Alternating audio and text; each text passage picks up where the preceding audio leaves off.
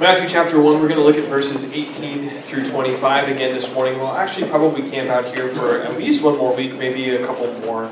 Two weeks is Christmas. Um, I pray that you would be able to join us that morning. We'll worship here together. We're excited to worship on Christmas, and I think, what, every seven years it happens that Christmas is on a Sunday? It's just a great way for us to express um, our love for Jesus and come together as the body of Christ as an extended family in Jesus and to um, and to, uh, to to demonstrate praise and exalt the name of Christ.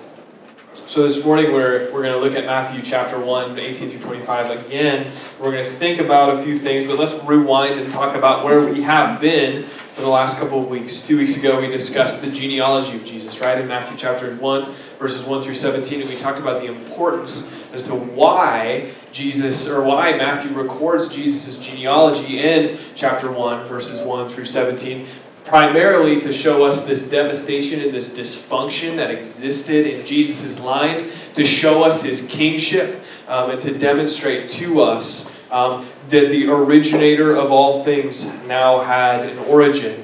And that drove us then into verses 18 through 25, when we talked about sort of this 30,000 feet concept last week about how Jesus is fully God and, and fully man. Um, and we talked about our own humanity and, and, and his complete humanity and then also his complete divinity in that he can make intercession on our behalf before God the Father. And if either one of those things isn't completely true, then we cannot have right relationship with God the Father. If Jesus is fully God and fully man, then the mediation that Jesus came to establish is possible because he is fully God and fully man. And that, that also points us to this understanding that comes to us throughout all of Scripture that salvation is from God alone. That salvation is something that only happens in and through God. So this mediator has come to earth, and God has made a way for us and that's what we've kind of considered for the last few weeks. And this morning, I kind of want to shift gears a little bit and get a little bit more into the nitty gritty of this text, talk about a little bit of the historical background behind it, and then how that points us to um, some of the things that we're going to see come later in Matthew's gospel. So um, let's read this text together then this morning Matthew chapter 1, verses 18 20 to 25. I'll read this for us. Now, the birth of Jesus Christ took place in this way. When his mother Mary had been betrothed to Joseph, before they came together, she was found to be with child from the Holy Spirit. And her husband Joseph, being a just man and unwilling to put her to shame, resolved to divorce her quietly. But as he considered these things, behold, an angel of the Lord appeared to him in a dream, saying, Joseph, son of David, do not fear to take Mary as your wife, for that which she conceived in her is from the Holy Spirit. She will bear a son, and you shall call his name Jesus for he will save the people from their sins. All this took place to fulfill what the Lord had spoken by the prophet Behold, the virgin shall conceive and bear a son, and they shall call his name Emmanuel, which means God with us. When Joseph woke from his sleep, he did as the angel of the Lord commanded him. He took his wife, but knew her not until she had given birth to a son, and he called his name Jesus. So when we look at this text, we start to see then that Joseph is sort of the, the, the primary means that we see these events happening through. If you flip over to the book of Latin, the book of uh, Luke, um, Luke wrote Acts. If you flip over to the book of Luke, you're going to see more of Mary's perspective of this whole event.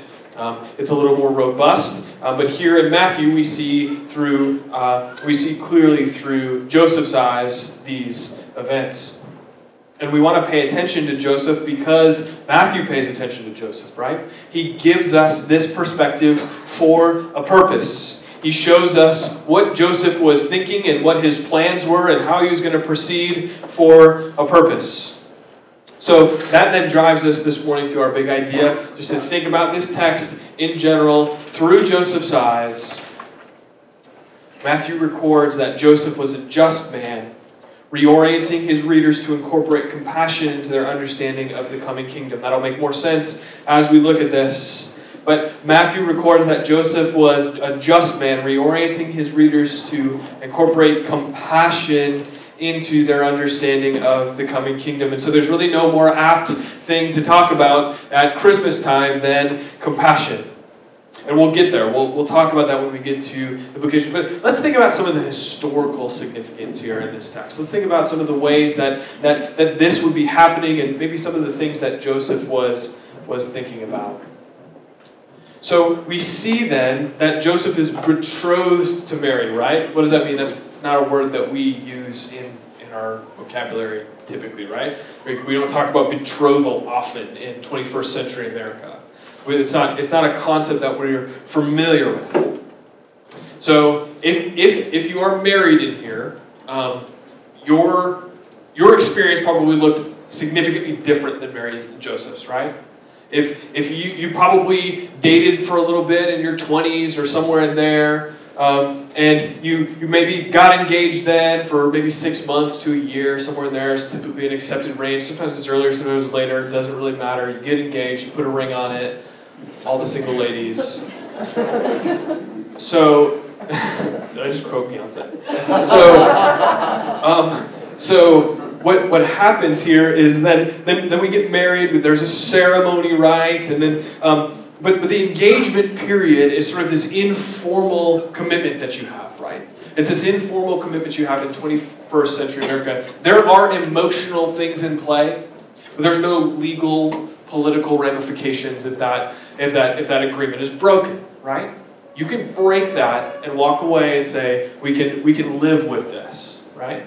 Again, it's probably going to have some emotional repercussions, but, but that's, that's what, that is not the case for where Mary and Joseph lived or they existed in first century Palestine. So their betrothal looked probably significantly different. So Mary, um, Mary was probably 12 to 14 years old. She was very young by, by our standards. This is the typical age that someone would be married. It would be rare for a, a, a, a woman to reach age 16 before she was married. It would be rare for that to happen. Joseph was probably somewhere between 18 and 20, probably not a whole lot older, um, pretty, pretty young by our standards. Um, their, their, their marriage would be arranged, although probably involved their own consent. Their houses, their households were probably pretty closely tied together. Um, and they had kids that fell in those age ranges, and so they, the, the families got together and would say, Hey, um, would it be okay? Do you think that this would work? And then they would turn to Mary and Joseph and say to them, Is this, Does this seem okay to you? And typically the, the answer would be that, Yes, yes, this seems, this seems okay. So that looks significantly different most of the time when we find someone to marry. I didn't know my in laws prior to meeting my wife. I, I met my wife, we started dating, and then I met the parents, right? It's typically not vice versa in our culture. So, and then this betrothal period would probably last about a year, right? It would last about one year, and we would have a we would have this period, but but there's this period in there in this betrothal time that lasts about a year where this is this is formal. This is formal commitment. It's not informal commitment. It's not just a, a, a verbal agreement. It's actually like a written out agreement between these two parties. It would have represented this formal commitment that would have ended in marriage, but if broken, would have had some serious legal pre- pre- repercussions in their society.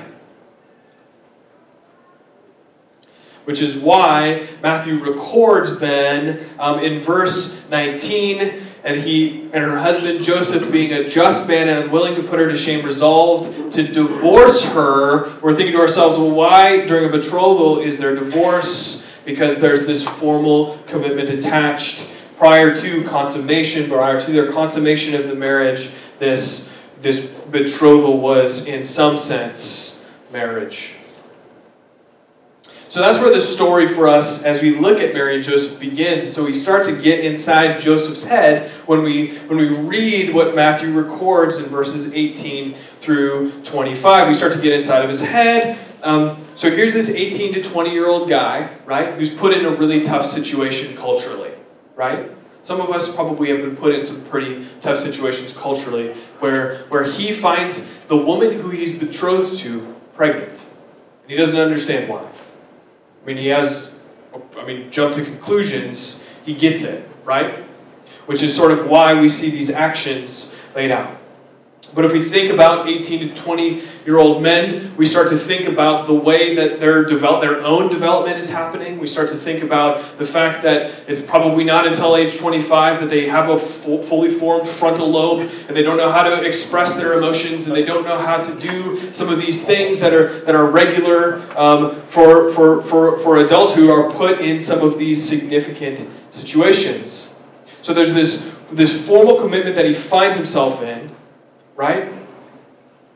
He's trying to find out how should I express myself emotionally. I need to make a basic judgment. I need to make a basic call about this. And the way that Matthew writes about him is, is as someone who does this in an upright manner. But it looks a little bit different than maybe what would have been expected in his position. So, the situation he finds himself in, he's in this formal commitment she finds out she's pregnant. Immediately, he, the thought is, well, she's committed adultery. Well, she's committed adultery. That's, that's how you get pregnant. He, before they came together, she was found to be with child, and he thinks to himself, well, she's committed adultery. And so we flip back to understand the law. We flip back to Deuteronomy 22, 23, and 24, and we understand uh, that, that in this instance, if there's a betrothed woman who is found to be with child, the prescription in the law is capital punishment, is, is to stone that woman to death. Now, Mary wasn't in jeopardy of that because of the cultural situation. They were occupied people. Rome would not allow that to happen. They would not allow the Jews to exercise capital punishment, and yet there would be a significant amount of shame that would be brought upon Mary based on this event. If you think about how Jesus was crucified, he was crucified by Roman means, not by Jewish means. So, a betrothed woman who was caught in adultery would be publicly shamed in this culture. She would have no way to generate income. She would have no way to generate income. Women didn't work, right? She had no way to generate income. Her home was her work. There would be no way for her to do that. She would be cast out by her society, by her family, by her, um, by the people around her. If her parents chose to continue to support her, um, that that source of care would die with them. Um, so, as a single woman, as then a single woman who is caught in adultery during betrothal, she would be she would fall within the definition of what the Bible would call a widow. We think of a widow as a woman who has her, her husband dies, but someone who is married and finds herself then outside of the confines of marriage. The New Testament defines that individual as a widow as well. And so that's why we get New Testament statements like something that James says, where he says that true religious expression is found in the care for widows and orphans. And why? Because they were the most marginalized people. There was no one to care for a woman who was betrothed and then removed through divorce.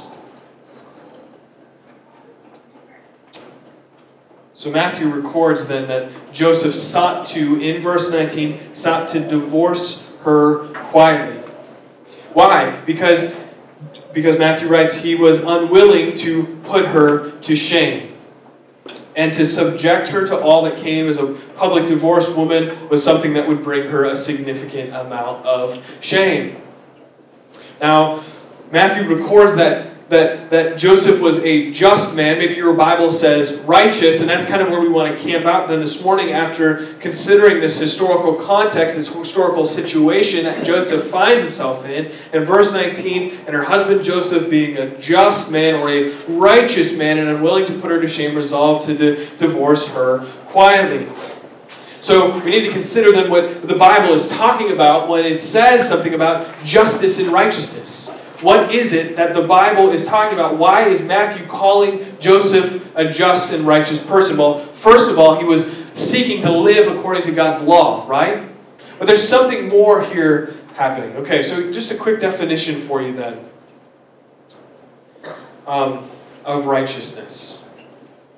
In biblical thought, the idea of justice or righteousness generally expresses conformity to God's will in all areas of life law, government, covenant loyalty, ethical integrity, or gracious actions. When humans adhere to God's will as expressed in His law, they are considered just or righteous. Jesus taught that those who conform their lives to His teaching are also righteous. So, what does that mean? That simply means that understanding what God's will is, understanding what God's requirements are, and then living according to those requirements. So, the declaration then that Matthew makes about Joseph that he is a just or a righteous man means that he understood God's will and God's requirements and lived according to them. And so, he's kind of put in this sticky situation then, right? He couldn't move forward with a marriage without taking action because of his personal righteousness, but he valued human dignity and chose not to seek public shame for a woman, although that was completely within reason. He didn't seek public shame for a woman who, although all indicators pointed to it, seemed to have shamed him. And some have suggested that his reticence to, to, to, to shame, to his unwillingness to put her to shame, um, doesn't have anything to do with the statement that he's just or righteous, and yet at the same time, I think it's hard to read that when you look at verse 19. They seem to be intricately tied together. So, this is where we're going then this morning. Uh, Matthew records Joseph as being a righteous or a just man. But there's something more. So when we get to first century Palestine, when we get to this area, when we get to this context, We've got these whole factions of people who exist solely to uphold the law and consider themselves righteous by doing it. But in seeking the law and seeking it exclusively, they run over people. They lay up heavy burdens on people and remove the idea of compassion from the equation. So when we look here at where Matthew records that Joseph is a righteous man, what he wants us to see then that his righteousness does not just look like something that is contained within, but something that also finds its expression, finds its expression in the way others are considered. So Matthew heralds this kingdom where self-generated righteousness is not the focus, but external righteousness that seeks to express submission to the king by demonstrating compassion. This is what Joseph is doing he sees Mary. She commits a sin against him, or so he perceives that she does. He is a just man, but he's unwilling to put her to shame. He expresses compassion. The righteousness that Joseph expresses is different than the righteousness that would have been heralded in that day. So Matthew actually picks up this concept throughout all of his gospel. One very simple example is when we get to chapter 25, Matthew. When we get to chapter 25, and Jesus is talking about final things. And Matthew records Jesus is saying to this. He wants to point out the expression of righteousness that finds itself in, in compassion. This is Matthew 25, 31 through 46. When the Son of Man comes in glory and the angels with him, then he will sit on his glorious throne. Before him will be gathered all the nations, and he will separate people from one another as a shepherd separates the sheep from the goats. And he will place the sheep on his right, but the goats on the left. Then the king will say to those on his right, Come, you who are blessed by my Father, inherit the kingdom prepared for you by the, before the foundations of the world. For I was hungry, and you gave me food. I was thirsty and you gave me a drink. I was a stranger, and you welcomed me in. I was naked, and you clothed me. I was sick, and you visited me. I was in prison, and you came to me. Then the righteous will answer him, saying, Lord, when did we see you hungry and feed you, or thirsty and give you a drink? And when did we see you a stranger and welcome you or naked and clothe you? And when did we see you sick or in prison and visit you? The king will answer them, Truly, I say to you, as you did it to one of the least of my brothers, you did it to me. Then he will say to those on his left, Depart from me, you cursed, in the eternal fire prepared for the devil and his angels. For I was hungry, and you gave me no food. I was thirsty, and you gave me no drink. I was a stranger and you did not welcome me, naked, you did not clothe me, sick and in prison and you did not visit me. Then they will also answer, saying, Lord, when did we see you hungry and thirsty, or a stranger, or naked, or sick, or in prison, and did not minister to you? Then he will say to them, Truly I say to you, as you did not do it to one of the least of these, you did not do it to me. And these will go away into eternal punishment, but the righteous into eternal life. Matthew lays the foundation for this exact passage in the way that he talks about Joseph. A just and a righteous man who also showed compassion regardless of the circumstance. He demonstrated compassion to what soon was, in his eyes, to become the most marginalized person in society. This woman who he perceived had committed adultery against him was, in fact, going to become one of the most marginalized people. And yet he saw her in a light. He saw the image of God placed upon her and demonstrated compassion to her. So, what does this mean? What does this look like? What, is it, what does this mean for us? The compassion that Joseph has here obviously the story shifts for him, right? The story changes.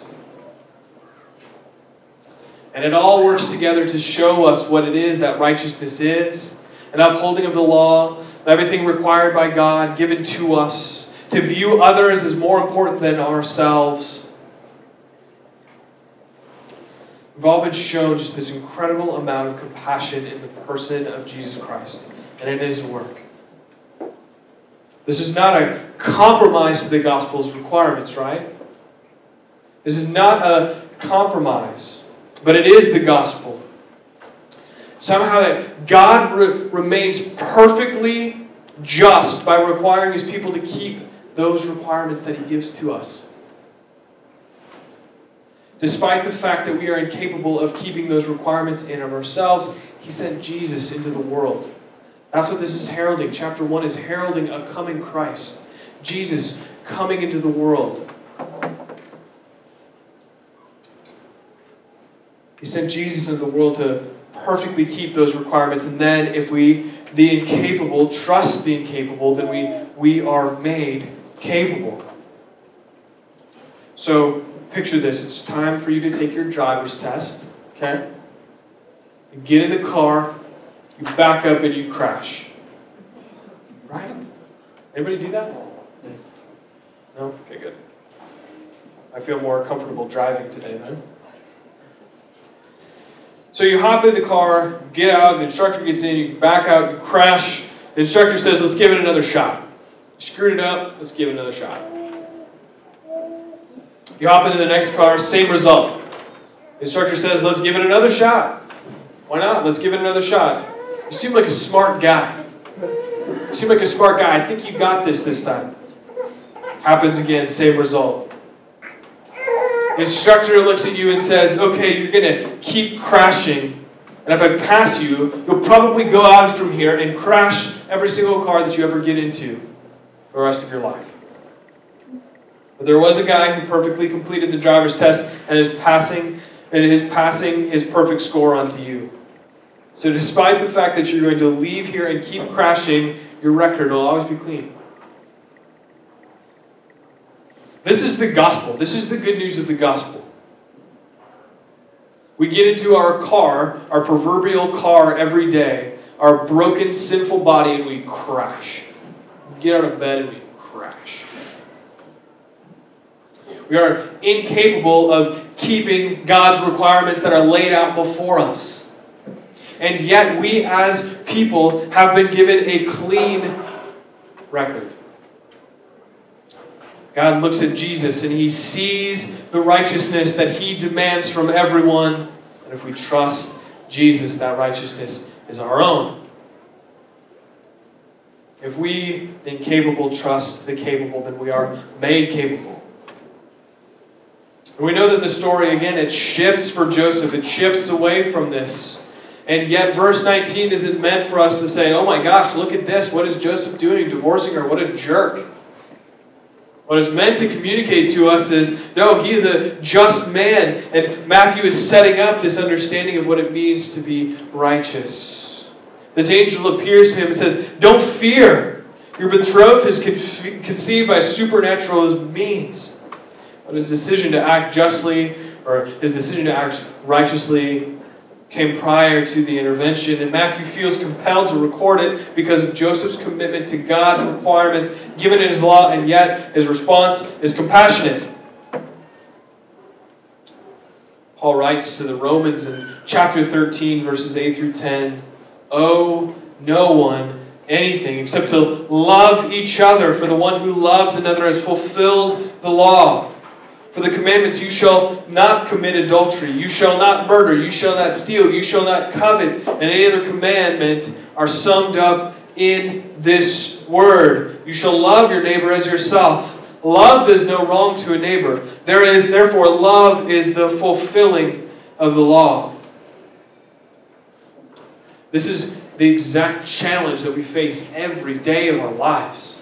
This is the exact challenge that we face every day of our lives. No, no doubt that it comes up this season, right? No doubt that it's going to come. You undoubtedly will be in the same room uh, with someone that really frustrates you. At an office Christmas party, at a family gathering, or here. We're crying out loud, for here.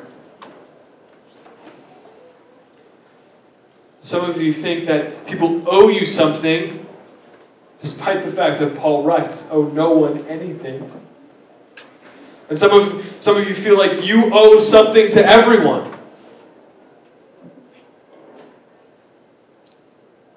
But love, Paul says, owe no one anything except to love each other. This is the fulfillment of the law.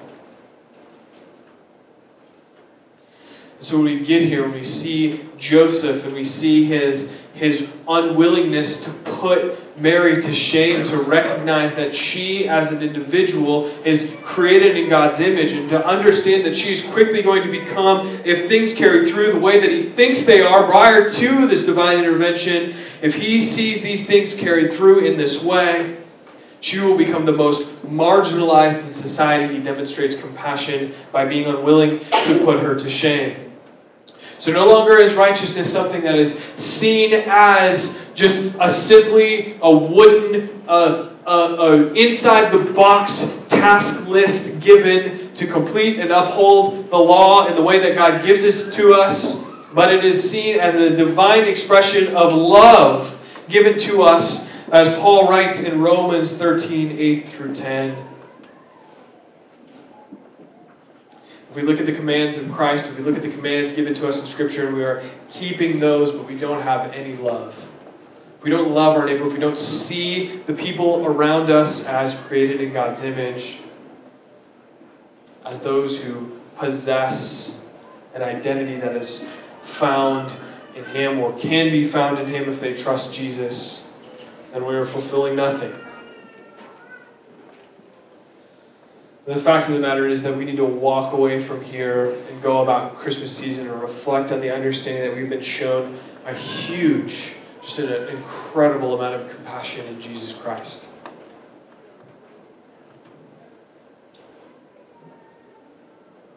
This is what it means to believe the truth of the gospel. That we as people are incapable of demonstrating compassion the requirements given to us in God's law, the requirements given to us as, as the individuals who, who, who are broken, who are beat up, who inhabit this body, this flesh, this body of death. Like, the understanding is that we are incapable of generating our own righteousness. And even as we sang in that last song, we sang in Cornerstone, dressed in his righteousness alone, faultless stand before the throne. In and of ourselves, we are incapable of doing that. We're called to do it. We're not capable of it. The gospel is that we look to Jesus, the one who did it. The one who, the one who has the ability to live perfectly, righteously, to uphold the law, to take into consideration everyone, every single person, the face of the earth was in the back of Jesus' mind as he walked the road of Calvary, as he went to the cross, as he died on our behalf. The sin of the world is washed away through his blood. The righteousness of Christ can be ours if we put our trust in him. So, this is the challenge then as we look then this morning at particular verse 19. We think about Joseph. He's this just man, unwilling to put her to shame. How many opportunities do we get throughout the course of our week to look at individuals, to demonstrate righteousness, to uphold the law of love, to show them the compassion that Jesus has shown us? It is a overflow of who we are. It is a overflow of what he has done for us. We don't do this begrudgingly. We don't walk around and say, I guess I need to show compassion to someone. We do it because we've seen the immense compassion shown to us in Jesus Christ. So, as we go from here, I pray that this week that this is where our minds would be, this is where our hearts would go. We would see this. We would see that Jesus' birth heralds this for us. Our righteousness that could be ours because he upheld the law perfectly and loved us in a way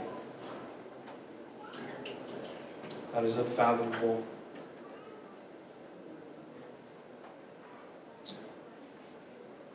The last thing that I would say this morning is this is